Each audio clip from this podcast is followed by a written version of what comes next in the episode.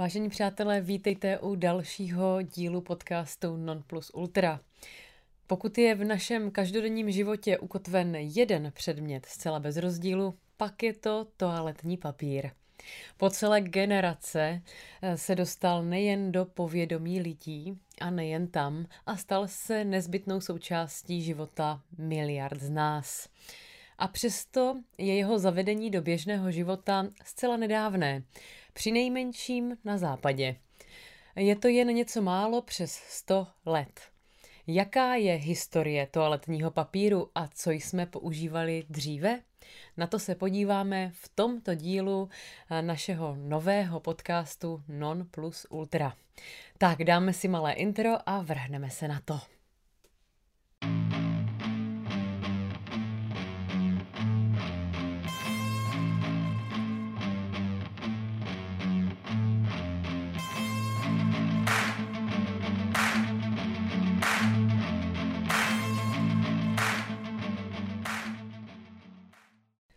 Toaletní papír existuje minimálně něco přes 1500 let. Jeho použití se však ve skutečnosti rozšířilo až v 19. století. Tento hygienický výrobek, který je nyní nezbytností pro mnohé z nás lidí, nahradil dlouhou řadu dalších dříve hojně používaných pomůcek a technik. Úplně na začátku ale člověk nepoužíval skoro nic. Ale být člověkem totiž má mnoho výhod. Jako jednu z nejpraktičtějších bych jmenovala například to, že máme ruce. Mít ruce je také předpokladem pro dosažení určitých částí našeho těla. Počínaje tou, o které se budeme bavit v následujících minutách. A proto, že dokážeme dosáhnout rukama tam, kam občas posíláme osazenstvo z našeho okolí, stojí za to si o tomto říci něco málo více. Kam ty ruce vkládáme a proč? Ovšem musím také zmínit to, že zhledávám velkou výhodou skutečnost, že na některé jiné otvory našeho těla dosáhneme jen rukama a nikoli ústy, jak to mají jiní zvířecí zástupci naší říše. A teď hurá do historie. Na počátku věku se otírání neřešilo vůbec. Co odpadlo, odpadlo, co neodpadlo, to se nechalo být nebo se otřelo prsty, které se očistily nejčastěji o kamení nebo trávu. První svědectví v podobě písemných stop o toaletě po defekaci musíme opět čekat na řeky. Plebs si musel poradit s tím, co mu přišlo pod ruku, jako vždy, nebo dokonce právě vlastníma rukama. I když normou bylo používání kamene, například římané, vyspělý to národ, toaletní potřeby využíval. Kamení se užívalo hladší nebo hrubější. Například Aristofánes, autor komedií, který žil 500 let před Kristem, nám zanechal zajímavé svědectví o hygieně v jedné ze svých sociálních satir. Dokonce vypsal potřebný počet kamenů, takže tušku a papír a pište si tento recept. Tři kameny stačí, pokud jsou hrubější, hladší budou zapotřebí čtyři. Konec citace.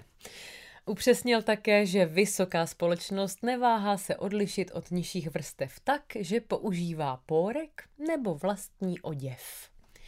Kamení či kousky k tomu zpracovaného porcelánu byly nalezeny u veřejných toalet v Římě. Například nazývaly se pesoj a byly užívány právě k očistě pozadí. Římské zvyky v této oblasti byly poněkud svérázné, nebylo totiž nevýdané potkat své řecko-římské spoluobčany s potřísněným oděvem, neboť i tím se v Římě otírali. Veřejné toalety ve starověkém Římě byly později nápaditě vybaveny takzvaným tersoriem, což byly malé mořské houbičky připevněné ke koncům dřevěných tyček. Ty byly namočeny v amforách slané vody. Skvělý nástroj na očistu. Tento byl součástí veřejných toalet, tudíž jej používalo množství dalších lidí, což už tak skvělé není.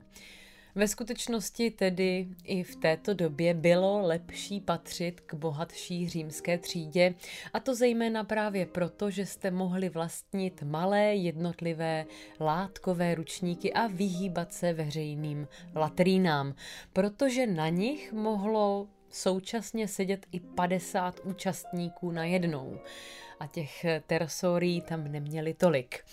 Stojí za povšimnutí, že již v té době existovaly grafity. Mimochodem, tato poetika se zove latrinálie. A psalo se v nich například, a teď opět malá citace a omlouvám se za vulgarizmy. Dobře jsem se vysral, skvěle jsem si pedl. A další.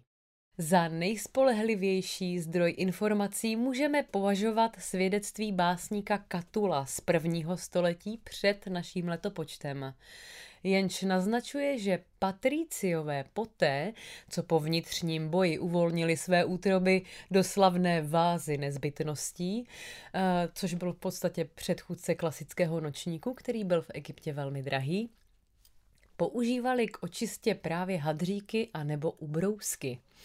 Šlechta s oblibou využívala vlnu provoněnou růžovou vodou, zatímco prostý lid ještě stále neopustil dobu kamenou, doslova i písmene. Císař Vespasianus, který vládnul římské říši v letech 69 až 79, neváhal zdanit využívání veřejných záchodků. Když si Titus dovolil s ním nesouhlasit, dal mu Vespasianus jednu minci, jež představovala součást výtěžku této daně a Titus musel přisvědčit, že nezapáchá. I Vespasianus namítl, a přece je z moči. Na základě této příhody vzniklo přísloví, které jistě znáte, peníze nesmrdí, pecunia non olet. V moderní italštině eh, se v odkazu na císařovu daňovou reformu termínem Vespasiano označují veřejné záchodky. Navzdory tomu se Vespasiánovo úsilí setkalo s nemalým úspěchem, neboť po sobě zanechal státní pokladnu zcela očištěnou od dluhů. Nevím, co bychom všechno museli zdanit dnes. Po Římanech lidé v průběhu staletí používali spoustu dalších věcí, ať už zmiňované kameny, látky, ale také kousky dřeva, mechu, mušlí, zvířecích kožešin, slámu, seno, kukuřičné listy a nebo klasy. Au. Ale zpět do Evropy. Zde v jisté době vládnul kaštanový list. Byl nejvyhledávanějším prostředkem očisty. Díky mírně kompaktnímu povrchu nabízel správný kompromis mezi flexibilitou a hustotou. Chudý lid rád používal i listy divizny. Kdo by to neskusil, že? Co se do hebkosti týče, tak listy této byliny jsou velkou konkurencí těm nejlepším toaletním papírům, možná i dnes. Kdo první použil toaletní papír? No, přece ti, kteří jej vymysleli. Číňané. První toaletní papír byl vynalezen pro čínského císaře dynastie Sung v desátém století. Na západě byly tehdy jako toaletní papír stále používány primitivnější prostředky. Citujme například hlínu, listí a pro ty nejbohatší pergamen. Koncem 14. století ale čínská zásobovací kancelář zahájila výrobu 720 tisíc listů vonného papíru o rozměrech 90 x 60 cm. A ty byly vyhrazeny pro potřeby císaře. Toaletní papír byl na světě. Aleluja, alespoň v Číně a alespoň na chvíli. Jinde v Ázii si lidé museli vystačit lasturami měkkýšů či mušlami. A zpátky do Evropy.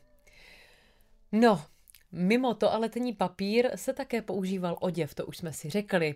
A například ve 12. a 13. století se v našich zemích nosily takzvané bruchy. Nosili je pánové. Pochází to ze slovenského, pardon, z francouzského bré. Jde o kratší volné kalhoty pod kolena a nebo až ke kotníkům. Konce nohavic se zpravidla svazovaly a tento typ kalhot nosili již keltské a germánské kmeny. Evropané následně ve středověku. A právě i tyto byly určeny pro očistu a později pouze jako oděv. To už jsme si snad zvykli všichni. V této době jsme jako Evropané opravdu hodně experimentovali, abychom našli perfektní očišťovadlo. Určitá představa hygienického komfortu se dostává do povědomí vysoké středověké společnosti, kde se o její základ postarali koudel zelnu nebo konopí. Velmi užitečnou byla netkaná příze, kterou jste použili po čase stráveném na latríně. Nižší sociální vrstvy, tak jako vždy, byly odsouzeny k využívání své představivosti, aby se necítili příliš odstrčeně. Zvláště v zimě, kdy chudý lid kvůli nedostatku přírodních zdrojů neměl nic po ruce, často vytahoval zlaté spodní košile. Dále byl používán klacek. V Číně opracovaná dřevěná hůlka jménem šugy, která se stala přímo mýtickou a poskytovala mnoho úlevy svým uživatelům. I když odpadní systém v Číně existoval velmi brzy, zmínky o něm sahají 300 let před naším letopočtem, Číňané používali dřevěnou hůlku o délce zhruba 20 cm k očistě pozadí po dlouhá a dlouhá staletí. A věřte nebo ne, tato se dědila v rámci rodiny z generace na generaci. Asi ne stovky let, ale dědila se dlouho. To byl aspoň dar. Šugy se používalo minimálně do 19. století což už je tedy řádný výkon. Ale zpět do Evropy. Primitivnější verzi tohoto nástroje můžeme například objevit i na obraze Pětra Brechla, eh, který se jmenuje Dětské hry a je z roku 1560. Je k vidění ve Vídeňském muzeu. Vřele doporučuji k prostudování. Obsahuje spoustu velmi zajímavých výjevů, které byste možná nečekali. Eh, zde tento klacek má jedinou úlohu. Pokud byste ji hledali, pak doporučuji proskoumat přední linie obrazu uprostřed vlevo od dětí honících obruče. Tam najdete to sladké tajemství. Ale jinak ten obraz opravdu do detailu, protože má mnoha další zákoutí. Prostým lidem ještě dlouho stačila k dokončení oné vyprazňovací činnosti hrstcena nebo zeminy. Během renesance se dostala defekace a doporučení na očistu i do literárního díla. Nejvýraznějším mistrovským počinem v tomto směru zůstává Rabeleho Gargantua a Pantagruel – po vyjádření se k testování pantoflí, koberečků nebo kopřiv uzavírá obžerným obr své myšlenky takto. A teď budu opět citovat. Na zadnici mnoho hoven vždycky zůstane. Papíru li jen se na vytření dostane. Potom jsem si ji vytíral slepicí, kohoutem, kuřetem, teletinou, zaječím kožíškem, holubem, kormoránem, advokátskou mošnou, mnižskou kapucí, čepem či vábydlem. Ale konec konců pravím a trvám na tom, že není lepšího prostředku nad house. Hezky obrostlé hebkým prachem, jen když mu můžeme podržet hlavu mezi nohama. A věřte mi na mou čest, neboť pocítíte na díře báječnou rozkoš způsobenou jednak hebkostí prachu, jednak příjemným teplem housete, jež se snadno přenese na konečník a ostatní střeva, až stoupne k samotnému srdci a mozku. A nemyslete si, že blaženost héroů a polobohů, kteří žijí na polích elizejských, je v jejich asfodelu neb ambrózii nebo nektaru, jak nám to chtějí namluvit staré povídačky. Je podle mého mínění v tom, že si vytírají paní Mandu housetem.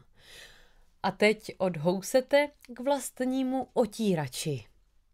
Na začátku 16. století začala buržoázie a aristokracie používat stále více tkanin.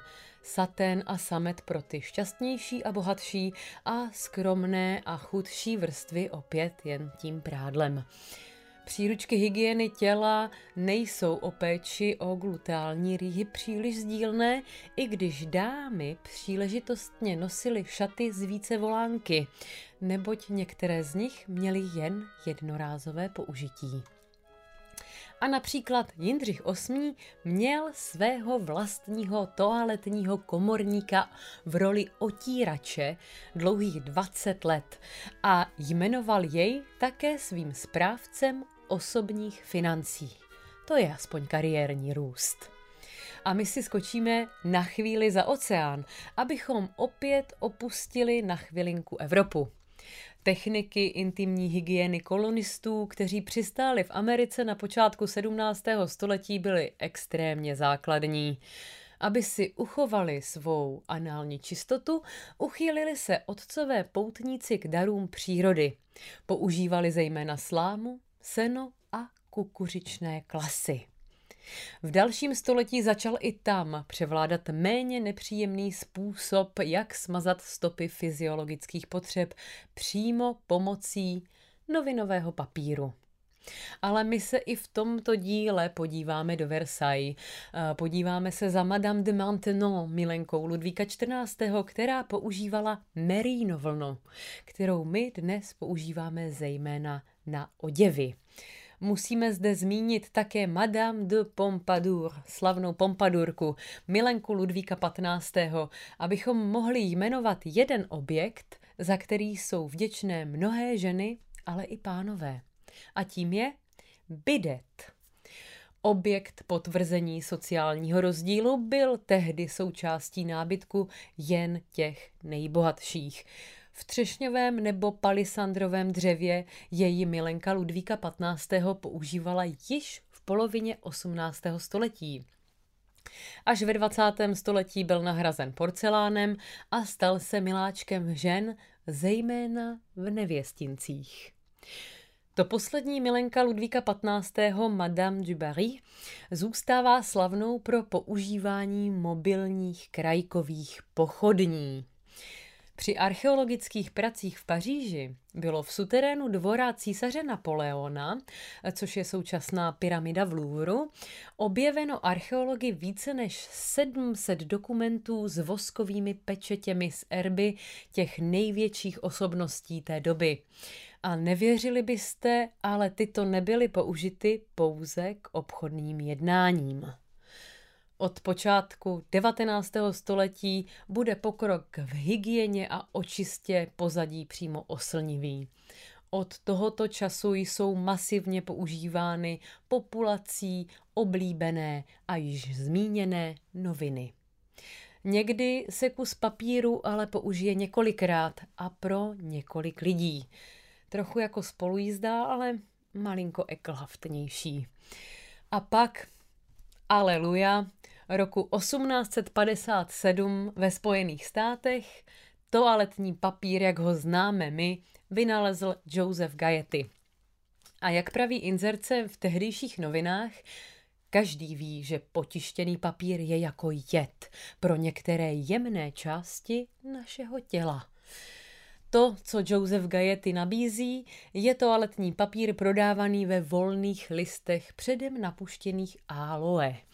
A zajímavá maličkost, Joseph Gayety nechal na každý list papíru vytisknout své jméno. Pokud jde o moderní papír, který všichni známe, tedy role s odtrhávacími listy, tak ten mají na svědomí někdy na začátku let 1819 dva bratři, Clarence a Irvin Scottovi. A tento typ zpracování zaznamenal okamžitý úspěch. Poté jsme jako moderní lidé vstoupili do nového věku, do věku toalet. Toalety spojené s instalací odpadu, do kterých se již nemohly volně odhazovat noviny, listy knih, listí a jiné očistné prostředky, neboť by ucpávali potrubí, tak v tomto vede toaletní papír dodnes. V roce 1935 společnost Northern Tissue vyřešila ožehavou otázku odstraněním třísek, kterým archaické výrobní postupy umožňovaly procházet výrobními válci. Šlo o revoluci, která o sedm let předcházela novému zemětřesení, návrhu prvního dvouvrstvého papíru v anglické továrně St. Andrews. A ještě pár informací z nedávné historie předtím, než si řekneme eh, něco málo ze statistik a jednu zajímavost. Světové války poněkud přibrzdily vývoj toaletního papíru, u nás pak ještě navíc komunismus, který na pozadí moc nehleděl. Kdo si pamatujete prapodivný voskovaný skládaný papír eh, z toalet našich dědečků a babiček, kdy 200 listů bylo za korunu 30, něco hrozného, protože se na to lépe psalo, eh, tak si také pamatujete pečlivě nařezané rudé právo. Pro mladší ročníky jediný správný tisk té doby. A zatímco ve světě frčel v devadesátkách silný dvouvrstvý papír eh, společnosti Lotus, který zaručoval větší bezpečnost při používání, rozuměj prst neprochází skrz, tak v Československu v roce 88 pro jistotu vyhořely závody Harmasanu a my jsme měli po ptákách, totiž po papíru. Vřele doporučuji zkouknout některé zprávy z té doby, protože toaletní papír se vyvažoval zlatem. A skočíme do roku 2008, kdy na trh uvedla společnost opět Lotus řadu Just One, průlomového papíru, který má šest vrstev s listem o 25% větším a silným tak, že stačí jen jeden. Britské supermarkety Waitrose zase umístili do regálu papír obohacený o kašmír, takže pokud vám byla zima, mohli jste si umotat šálu. Dnes jedeme na zelené vlně. Výroba rolí z panenských vláken z boreálních lesů Kanady nebo Skandinávie již není mezi zákazníky, kteří jsou stále šetrnější k životnímu prostředí, tolik oblíbená. A mnoho kampaní Greenpeace a Světového fondu na ochranu přírody o těžbě dřeva podpořilo nezvratný průlom recyklovaného papíru. Ten je levnější na výrobu, ale zatím nepřitahuje širokou veřejnost, která stále příliš touží po pohodlí svých hýždí. Od doby prehistorické napříč staletími prošel tento nenápadný vynález lidstva několika inovacemi, ať už se jedná o měkost, tloušťku, vůni nebo materiály. I dnes jsou trendy někde jinde a kdo ví, jak to bude vypadat za několik málo let či staletí. A teď něco málo k těm zajímavostem a statistikám na závěr. Přemýšleli jste někdy o tom, co obsahuje nákupní seznam opravdu bohatých lidí? Vedle drahého jídla zahrnuje například i drahý toaletní papír. Pokud byste chtěli házet peníze přímo do záchodu, potom byste měli zakoupit nejdražší toaletní papír na světě, který je vyroben z 22 karátového zlata a stojí 1,2 milionu dolarů toto vynalezla a na trh dodala společnost Toilet Paper Man, která jinak vyrábí domácí spotřební zboží a například pytle na odpadky. Tento papír používají v Dubaji ve Spojených Arabských Emirátech na zlatých toaletách. Utřít si pozadí něčím takovým je pro opravdové fajnšmekry. Jenže asi 4 miliardy lidí nepoužívají toaletní papír vůbec. Například proto, že nemají dostatek stromů. Někteří nepoužívají toaletní papír proto, že si ho zkrátka nemohou dovolit. V tom je výhodou například toaletní papír jednovrství, protože prý vydrží dvakrát déle než dvouvrství a má také tendenci se rychleji rozpadat v septiku. Toaletní papír má ale také sekundární použití. Kdo z nás do něj nikdy nesmrkal, neodstraňoval si make-up, dámy, eh, nezakrýval si toaletní prkenko, eh, či nepoužíval ho jako obalový materiál, nebo na čištění zrcadel, nebo brýlí. V Burkině Faso a na Madagaskaru se toaletní papír stále prodává i po čtverečcích, i když to na některých veřejných toaletách místní toalet dam eh, prodávají v České republice také. V Indii a muslimských zemích stačí levá ruka a trocha vody. Pravá se používá k jídlu a nesmí se zašpinit exkrementy. Toalety jsou vybaveny flexibilními sprchami, i když chudí se často spokojí s hadicí nebo kbelíkem naplněným vodou. V Ázii zase převládá pohodlnější alternativa a to je sprchový záchod. Většina japonských toalet je nyní vybavena těmito novodobými bidety s vestavěným čistícím vodním proudem, fénem a pachovým filtrem. Průměrná role toaletního papíru váží 227 gramů. V běžné domácnosti prý vydrží přibližně 5 dní. Spotřebitelé používají prý asi 8 až 9 čtverečků na jedno použití toalety a denně asi 57 čtverečků každý z nás. Spotřeba toaletního papíru na osobu a život je zhruba 384 stromů, což už je pěkný lesík. Průměrný člověk použije 100 rolí toaletního papíru ročně.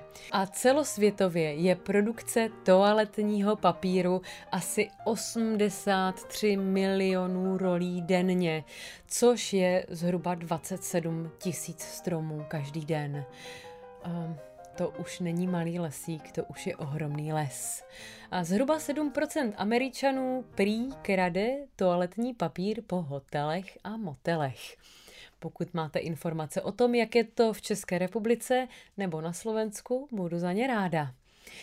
Historie toaletního papíru je pouze dlouhým hledáním měkkosti a pohodlí, technologických inovací a marketingových typů zítřka, které dělají z role toaletního papíru předmět skutečného potěšení. Jak se necháváte potěšit toaletním papírem vy? Nevím, ale určitě by bylo fajn, kdybychom o něco málo více šetřili ty naše dost spustošené lesy. Každopádně, pokud vás tento díl bavil, eh, tak Non Plus Ultra sledujte, protože příště zůstaneme opět v dolních partiích, neboť se budeme bavit o historii erotických pomůcek. A nevěřili byste, ale je velmi, velmi dlouhá. Já se na vás budu těšit, mějte se báječně a příště tedy zase naslyšenou nebo viděnou. Ahoj!